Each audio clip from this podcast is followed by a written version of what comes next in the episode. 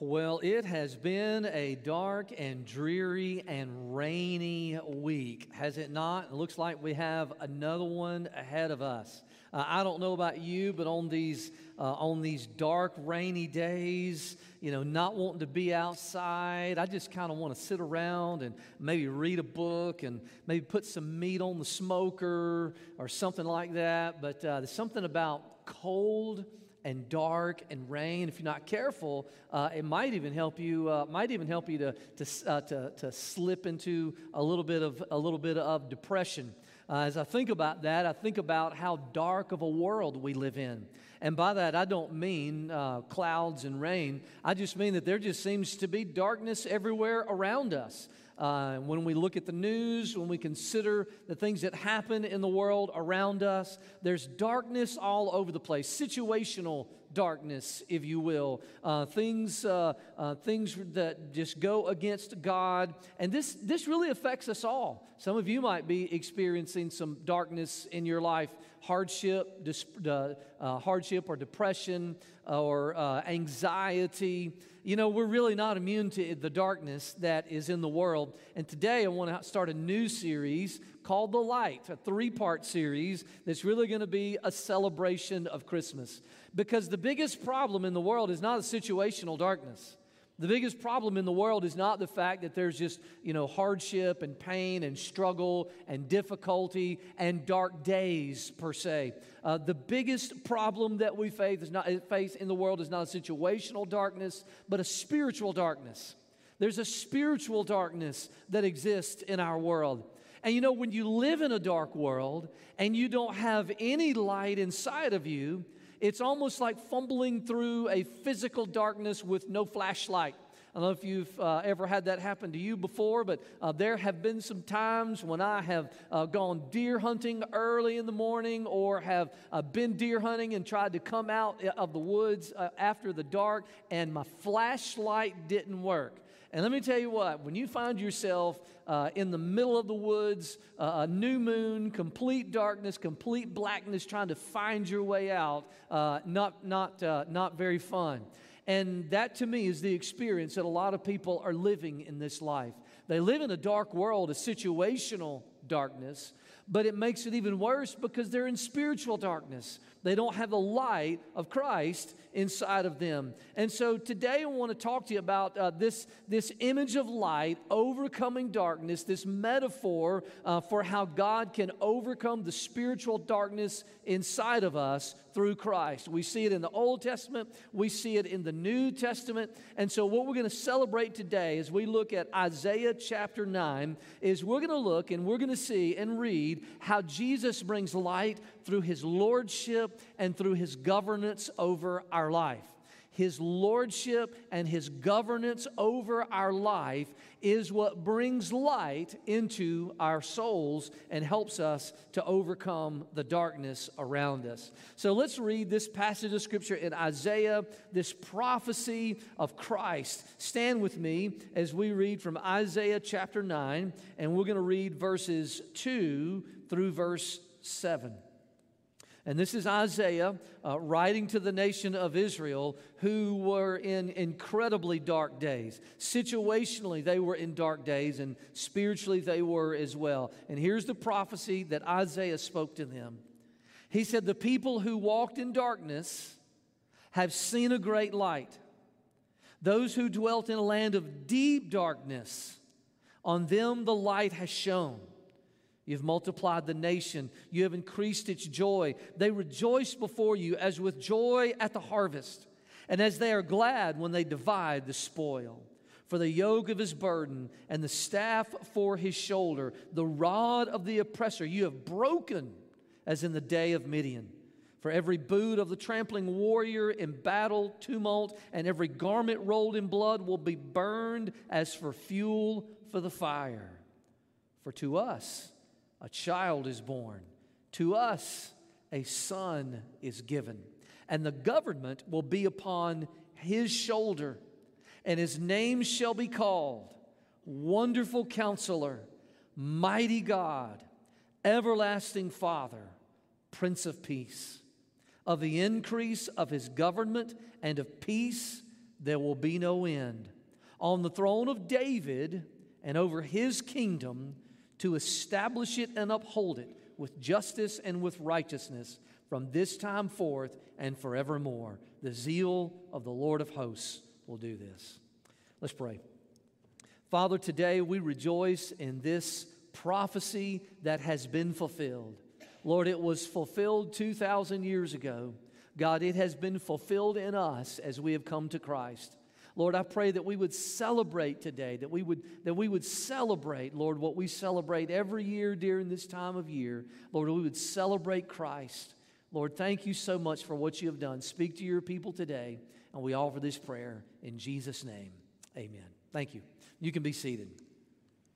So that's a great prophecy, is it not? Obviously, you can see straight through it, and you can see that it is an obvious reference to Christ. It's a reference to Christ that was written 700 years before Christ came into this world. And Isaiah spoke this to the nation of Judah while they were in great darkness, situationally and spiritually. They were experiencing a lot of darkness in their nation. Uh, uh, first, let me talk to you a little bit about their situational darkness that was going on within their nation during the time. Uh, there was a marauding army, the Assyrian army, that was sweeping all over the known world at the time. They were brutal, they were violent, they were known to treat their conquered peoples just with, with, with cruelty and just with the utmost um, uh, callousness. Um, and uh, during the time that Isaiah prophesied, they had pretty much conquered the whole land of Israel. They were knocking on the doorsteps of Jerusalem and had conquered pretty much the whole known world at the time. That was a pretty deep situational darkness that they were experiencing from an international level.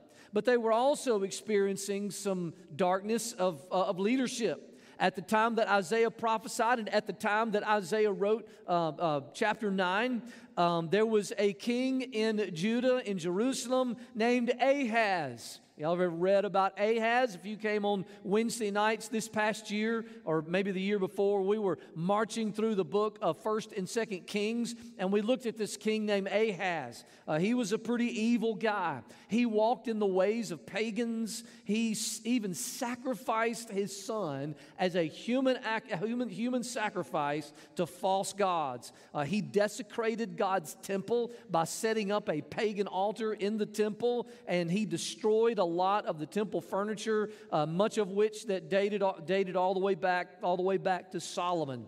And as you can imagine, this situation created not just a situational darkness for them, but a spiritual darkness for them. Basically, the people in, in, in, all of Jerusalem and Judah, they didn't have any interest for God. They didn't really want to know who the Lord was. They didn't want His guidance, His governance, His lordship over them. I think, I think our situational darkness is kind of parallel to theirs. I think that for us, we see a situational darkness and a spiritual darkness that exists in our world. All you have to do is travel uh, outside the United States, you can see it pretty heavily. Uh, we also see a situational and a spiritual darkness within our nation. Uh, don't we also have a, a crisis of, of leadership within our government? we also see this spiritual darkness, this situational darkness. We, we see it in our churches. I mean, if you look across the landscape of American Christianity, we don't really see the gospel. We see a lot of prosperity gospel. We see a lot of health and wealth gospel. We see a lot of wokeism. Uh, we, don't, we don't really see the true gospel when we look across the landscape of American Christianity. We see a lot of church buildings, but those church buildings cast a shadow of darkness and not so much the light of the gospel. And do we not also, like the people in Isaiah's day, do we not also experience personal darkness? Do we not have some of this spiritually and situationally in our own life? Maybe you're experiencing some situational darkness or some spiritual darkness. Maybe it's, maybe it's related to where you work, or maybe it has to do with something in your, your marriage, your relationship, your kids, parenting. Perhaps this darkness is felt um, in you because of something that is, uh, that is happening to you from a medical standpoint, your health. Maybe in your finances, you could say, I'm just experiencing a lot of situational darkness. Maybe it's an uncertain future. I guess for all of us, it could be different, but none of us are immune. None of us are immune from the situational darkness that surrounds us everywhere in this world. And the truth is, none of us are also immune from having certain periods of spiritual darkness. Those times that maybe we question God, those times that maybe we hear things about God that we don't really understand, or maybe those, uh, those points in our spiritual life where we just kind of seem to be in a lull. Maybe we read God's word and, and we're just not alive to it like we used to be, or our prayer life isn't where it, where it needs to be. All of us can face darkness at some point in our, in, in our life, spiritually and certainly situationally. But Isaiah spoke a message of hope, and he spoke it to ancient Judah, but it was meant for us. That's, after all, what prophecy is. Prophecy is something that is spoken into a current situation that is relevant and pointed towards a future situation. Now, it might certainly have relevance in the current situation in which it is spoken, but Isaiah prophesied about a Messiah that would come and that would deliver a people, and you and I are those people. We see this in Isaiah chapter 9 when he says that the people who walked in darkness have seen a great light. What people is he talking about? To, to, to what people is he referring? Well, he wasn't referring to ancient Judah. He wasn't referring to ancient Israel. He wasn't even necessarily referring to the people to whom it was this prophecy was directly spoken. This was spoken to a people, to you and to me. You see, the people in Isaiah's day, the people of Judah, they never saw the fulfillment of this prophecy. They never saw Christ born. This, this wasn't fulfilled until 700 years later whenever Jesus was born and was not fulfilled until 2,700 years later, whenever you and I heard the gospel and believed in Jesus and got saved. You see, this, this promise of deliverance is quite interesting. Because what he says is, he talks about this people in darkness, they see a great light, and then he gives all these images of deliverance that happens for those people. He gives images of, of, uh, uh, of financial prosperity that happens through a harvest. Or he gives this image of a, of a military victory by rods being broken and, and, and yokes being lifted. He gives uh, all these images of freedom, but these are, these are not things that happened to ancient Judah. These are they, they would uh, they would never had a king that delivered them to the extent to where they wouldn't be conquered. They were eventually conquered not by the Assyrians. They were eventually conquered by the Babylonians. Um, they never they never received the Messiah. They never saw him. They never met him. He, Jesus wasn't born for 700 years later. This is why these words have a spiritual meaning.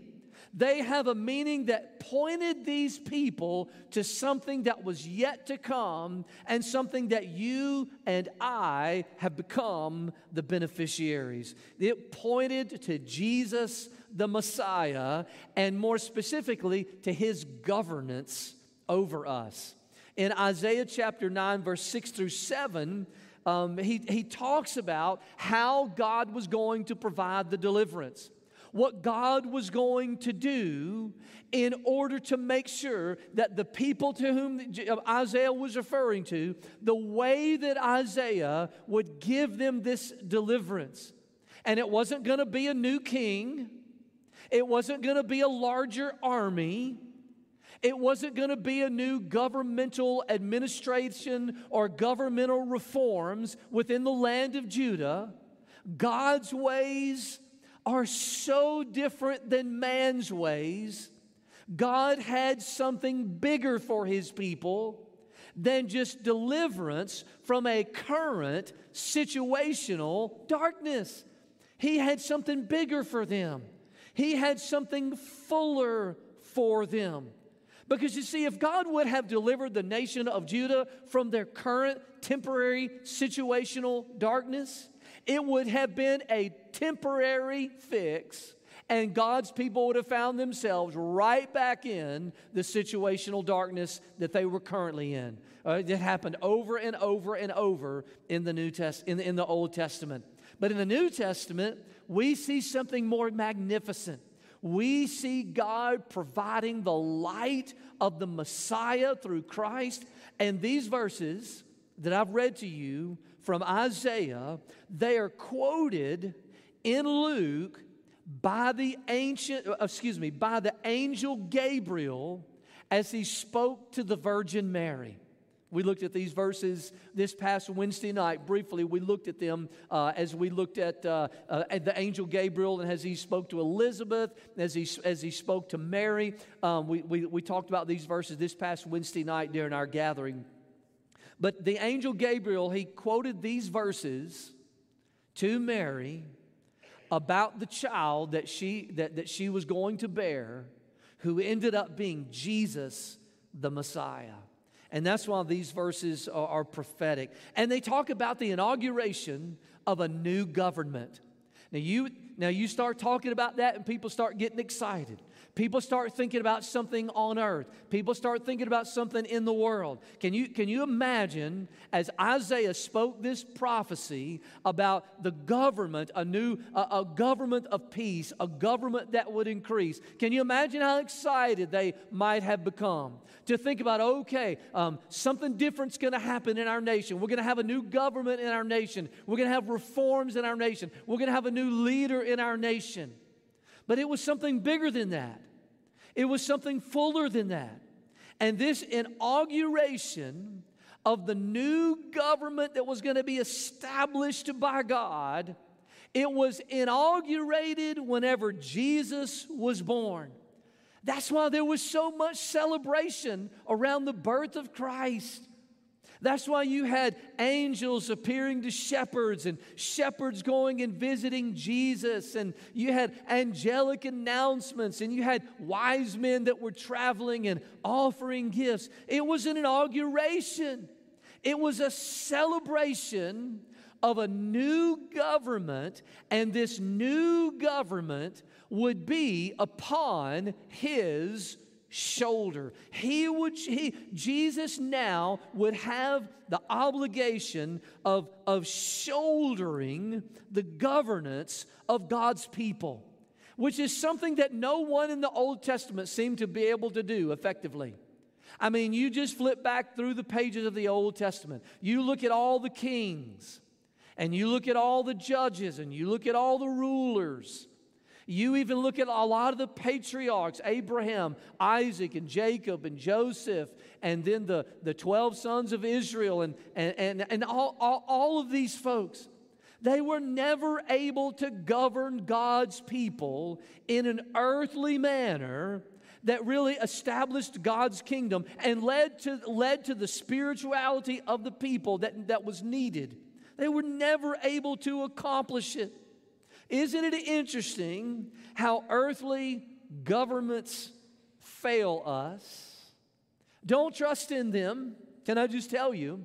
Don't trust in them, certainly not for your spiritual security. No one who puts, in, puts trust in government has ever read history and probably has not read the Bible as well. And is not it interesting that the most powerful institutions that can possibly be conceived on the earth seem to be the ones that have the greatest amount of darkness and brokenness and that disappoint us the most? But Jesus inaugurated a new government, but it wouldn't be an earthly government Though it would seem that way to early uh, uh, to, uh, to, to ancient, the ancient people of Judah, whenever he said that he, this, this child this, that was going to be born, that we know to be Jesus, was going to sit on the throne of David. Can you imagine inside of them this nationalism that must have been birthed inside of them? But it wasn't going to be an earthly government. You see, Jesus did not govern through the world systems. He never held political office. In fact, he said in John 18, he said, My kingdom is not of this world. You see, Jesus, he sits on the throne of David, but it is a throne that has been transported to heaven. He is seated at the right hand of God. He offers peace, and his kingdom will have no end. And one day every knee shall bow, and every tongue will confess that he is Lord to the, uh, to the glory of God the Father. Lordship. He establishes lordship through his governance, and it is a lordship over us that is spiritual in nature. It is a spiritual lordship. And look at the lordship that he provides for us. What kind of person do you want to govern your soul? How about a wonderful counselor? How about a mighty God? An everlasting Father? A Prince of Peace? That's the type of person that I want to govern me. That's, type, that's the type of person that I want to oversee my soul. And these titles, they tell us something about Jesus' governance they tell us something about Jesus' lordship, something that you and I should know experientially, something that, something that you and I should, it, it should just be part of our relationship with Him. You know, there's something about a good counselor that, that just provides comfort and direction. Jesus' counsel is absolutely infallible. And we have it, we have it right here in the New Testament. In my Bible, they're written in red. And I can just flip to them and I can look at them anytime. And I have the governance of Christ and his teaching. That when, that when, when, when people heard it, they were absolutely amazed. I have, I have his counsel that can wash over me during dark days whenever I need light. You know, when I'm in dark days and I need light, a mighty God is the type of person that I need to govern my soul and to be Lord over me. You know, some people don't believe that Jesus was God. I don't know how anybody can read the New Testament and see how Jesus accepted worship and how even Jesus claimed uh, to be God. I don't know how anybody can read the New Testament and not believe that Jesus was God, not just another prophet, but he was God incarnated among us. The very essence of what we celebrate at Christmas is that God enfleshed himself and that he became one of us. When I'm experiencing dark days and I need light, there's, there's something about an everlasting Father. You know, earthly fathers fail us, but there's something about a heavenly Father that can always be there with us in the darkest of times, in the darkest of days, we can rest assured that God has made us family. He's made us family, that we are, we are His children. We have been adopted by Him. And He has promised to never leave us, He has promised to never forsake us. When I'm experiencing dark days and I need light, I think about a Prince of Peace there's something about darkness that just that, that, when we experience it, whether it's situationally or whether it's spiritually, there's something about darkness that just robs us of peace. But when the light of Christ shines upon us, He brings us that peace inside of us peace between us and God, peace in our hearts as we find satisfaction in Him and in Him alone, and then peace with others around us. Yes, these titles these titles of Jesus, our Lord and Savior, they help to give me light during dark days. And our submission to His governance and His Lordship is how we claim the promises of light that God has given us in Scripture. Here's a simple way that I want to say it today light comes through lordship, light comes through lordship. Everything about this prophecy of Scripture that we read from the Old Testament screams of Jesus' governance and, of his lordship over us. Not an earthly government, I've made that abundantly clear. Not a system of this world, but something in our soul that says Jesus is in charge of me. He now is governor over my soul. He is Lord over me. And there's something about us whenever we live in submission to that that makes living in this dark world so much easier. The situational darkness in this world is not going away until one day when the events of Revelation unfold and Jesus makes a new heaven and a new earth. Between that time and this time, there is going to be situational darkness all around us. The only way that we can have light inside of us is to say, you know what, Jesus, I'm going to trust you and I'm going to live as if you are my Lord. And some of the darkness that we experience in this life is just a natural result of sin. I mean, there's bad things in the world, there's bad people in the world, and bad people do bad things, and sometimes those bad decisions, they bring trouble upon us, they bring darkness upon us. It's just part of what it means to live in this world. But a lot of the darkness that we feel in this life is self imposed. It's a self imposed darkness as we don't submit to Jesus as Lord, as we don't look to Him as Messiah, as we don't look to Him as the person that governs our soul. Isaiah has something to say about that too. He says, Who among you fears the Lord and obeys the voice of His servant? Let him who walks in darkness and has no light trust in the name of the Lord and rely upon His God. Behold, all you who kindle a fire, who equip yourselves with burning torches, walk by the light of your fire and by the torches that you have kindled. This you have from my hand, you shall lie down in torment. This Bible verse speaks, this speaks about a self torment, that we, something that we do to ourselves. Something that rather than looking towards the light of Christ and saying, I want you to govern me, we look to ourselves and we try to create our own light. We want to make our own decisions. We want to self govern. Can I tell you that you are not competent as a human being to govern your own soul? You need a Lord over you, and His name is Jesus. And so sometimes we experience these dark days as a result of sin. Sometimes we experience dark days because they're self imposed. But here's a hard truth sometimes we experience dark days because they are divinely imposed. Do you know who sent the Assyrian army to conquer ancient Israel? The Old Testament credits God with that. Do you know who sent the army, the Babylonians, to ultimately conquer Jerusalem? God said He did that. And why did he do that? It was an act of discipline upon his people. I, I, I, believe, I believe there's a lesson in that, and we can see it in the New Testament where the Bible says that God disciplines those he loves.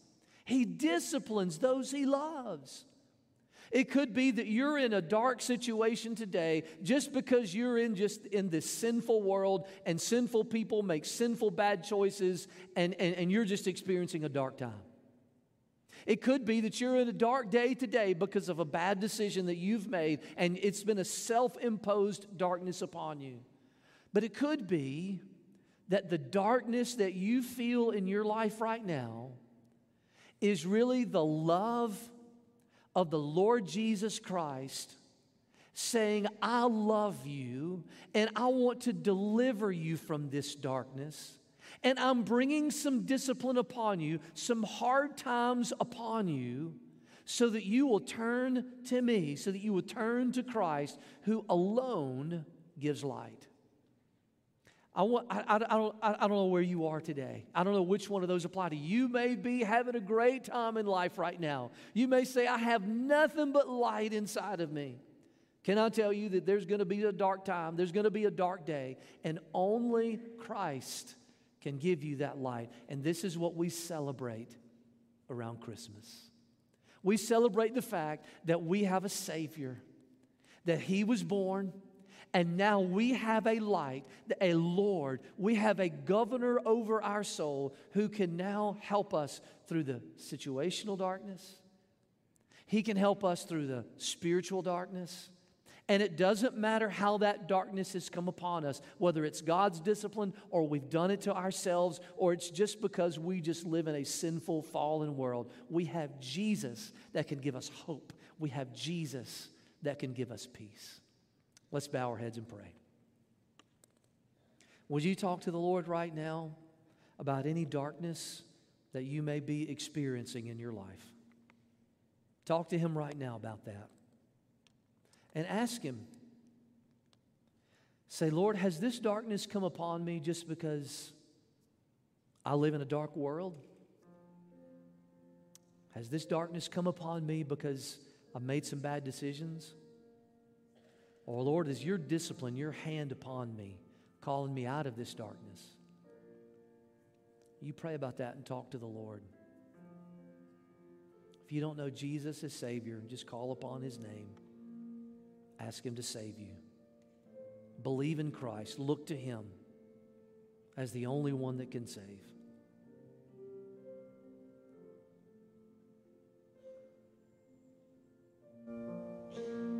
You spend a few moments in prayer, and then we'll sing.